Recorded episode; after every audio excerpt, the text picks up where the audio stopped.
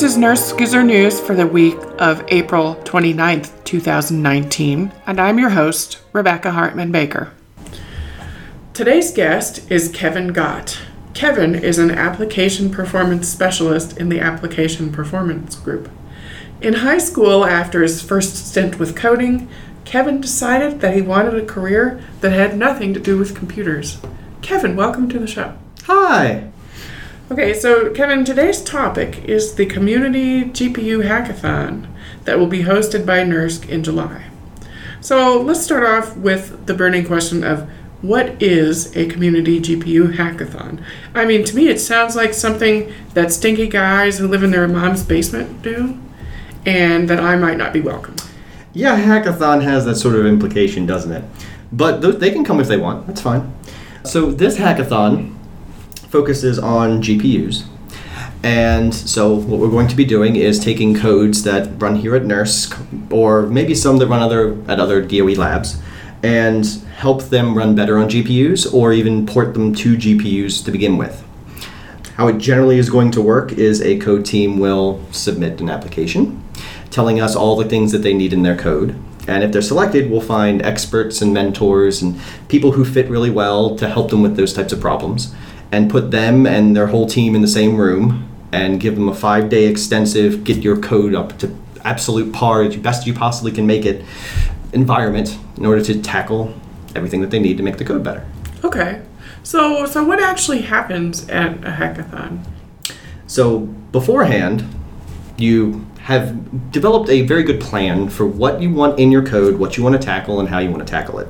So at the hackathon, the idea is to be as collaborative as possible, both with within your team, with other mentors, with other teams, and with other teams themselves. So the idea is to put everybody in the same room who has similar problems and similar issues, and just maximize the amount of things that you can possibly fix in a period of time. Maximize the amount that you learn and can take home to your, your team the next time to make your code better more consistently. And to take all the things that NERSC learns from all of its application testing, from its performance analysis, from its toolkit, and allow you to actually understand them one on one or one on a group with the people involved and be able to handle that well as you go down and continue to work on your code. Okay, so in the past, have have people had success with this? Oh, almost all codes that come to a hackathon have some sort of improvement. And the ones that don't usually walk away with a very good plan for how to fix the codes and make it better. I don't think I've ever seen a code go to one of these hackathons and not walk away without some type of improvement. Either you've cut your memory down so you can run a bigger problem, or you've got your performance up and you can run your code faster. It's usually almost always their whatever their figure of merit is for their code, it goes up when they walk away from a hackathon.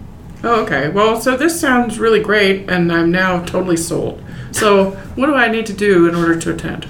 Uh, so to attend, right now there is an open team proposal application. You can find the website at NERSC's training website, and it's the second option down right now, entitled July 2019 GPU Hackathon.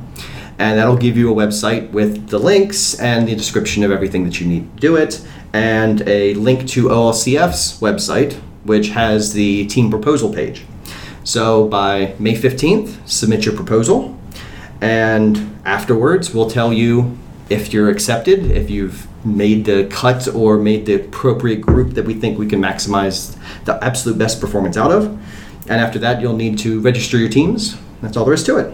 Okay, so you keep talking about teams. Mhm. So, what is a team?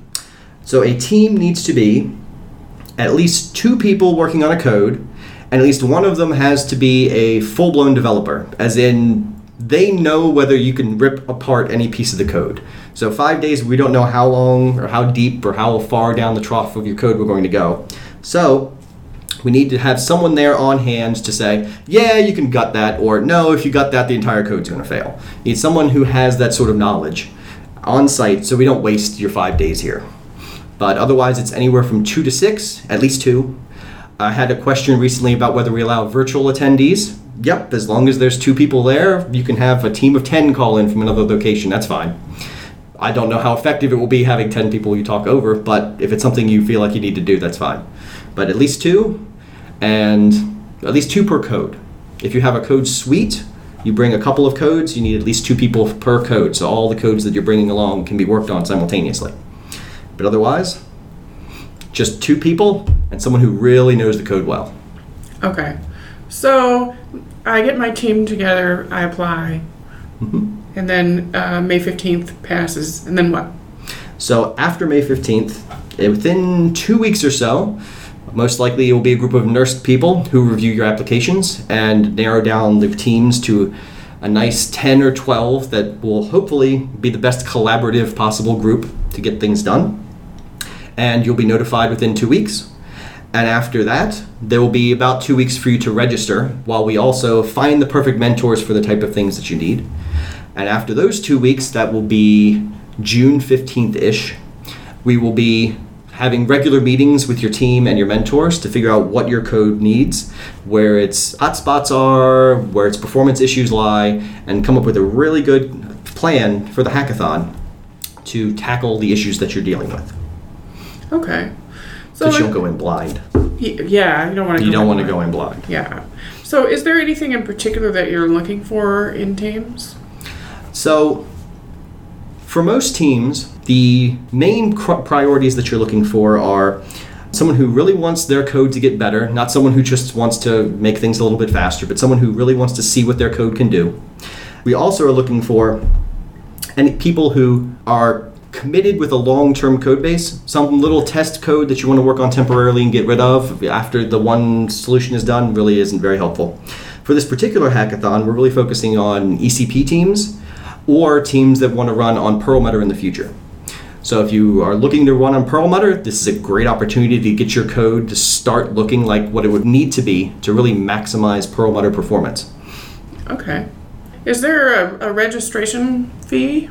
No, everything is handled. We will handle food. We will handle. We have the venue set up. All you need is your flight and your hotel and your um, well, some sort of laptop or some sort of way to get online. We don't have a hundred laptops to li- hand out during the, the event. Okay. So do we get access to any cool machines? So, if you don't have one available, we will have access to Ascent and Cori GPUs. If you have something else that you like to use that would be useful for you in your study, for example, Summit, a lot of people have access to Summit or Summit Dev or some subset of that. You can go ahead and use that as well. But all teams will have access to the Summit training cluster Ascent as well as the Cori GPU clusters. Oh, okay. Well, that all sounds really great. All right, so Kevin, let's make sure that we have the deadline straight here. So the team proposal is due on M- May 15th? May 15th. It should be about two and a half weeks. Two and a half weeks. Okay. And then you'll, you all will have two weeks where you're deciding who's going to Mhm. be able to participate. And then they'll have two weeks to register. Yes. To register your participants and exactly who's coming and what your code needs. Okay. And then the hackathon itself is when? It's July 15th through 19th. Okay. All right. Mhm. Well, that all sounds really good.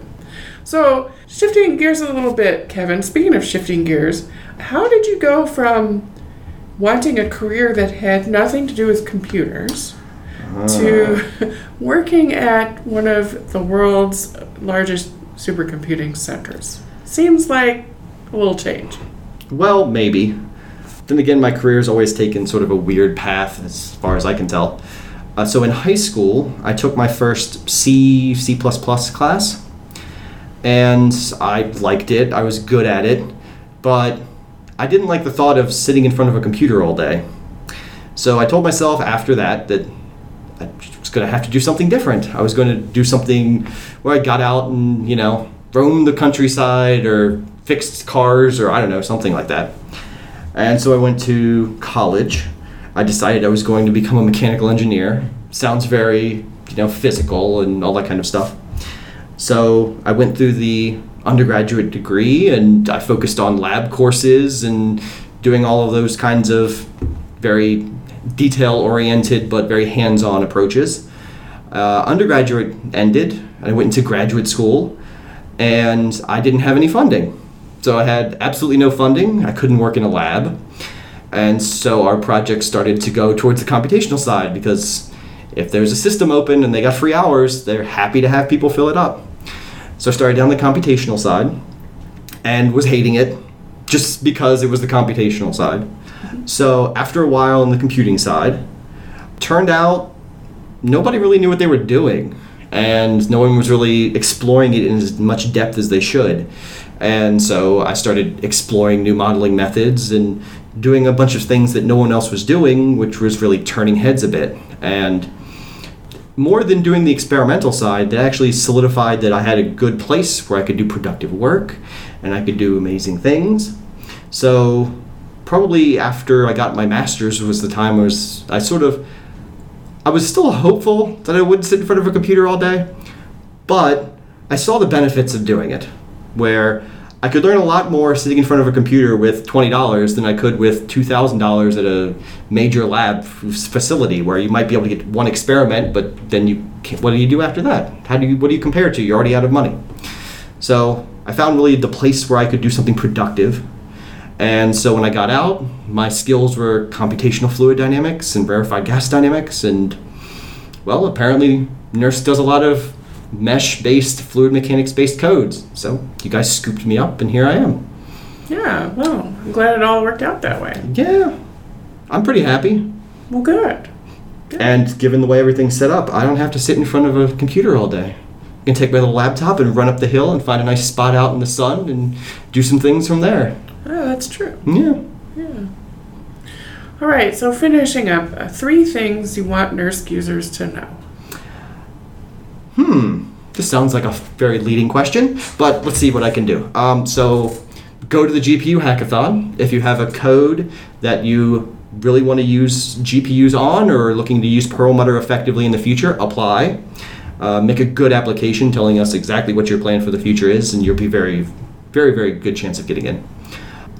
To all the users out there, as I've just started consulting, let me tell you what you should do is always ask before you leap. If you really, really, really don't have any idea what you're doing, don't start digging around too deep and going crazy and doing something ridiculous. Don't be afraid to send a basic ticket in to ask something simple and save everybody a lot of heartache in the long haul. Or just sending an email to somebody that you know at NERSC or somebody that you know who uses a NERSC system. Don't be afraid to ask. It makes all of our lives a lot easier.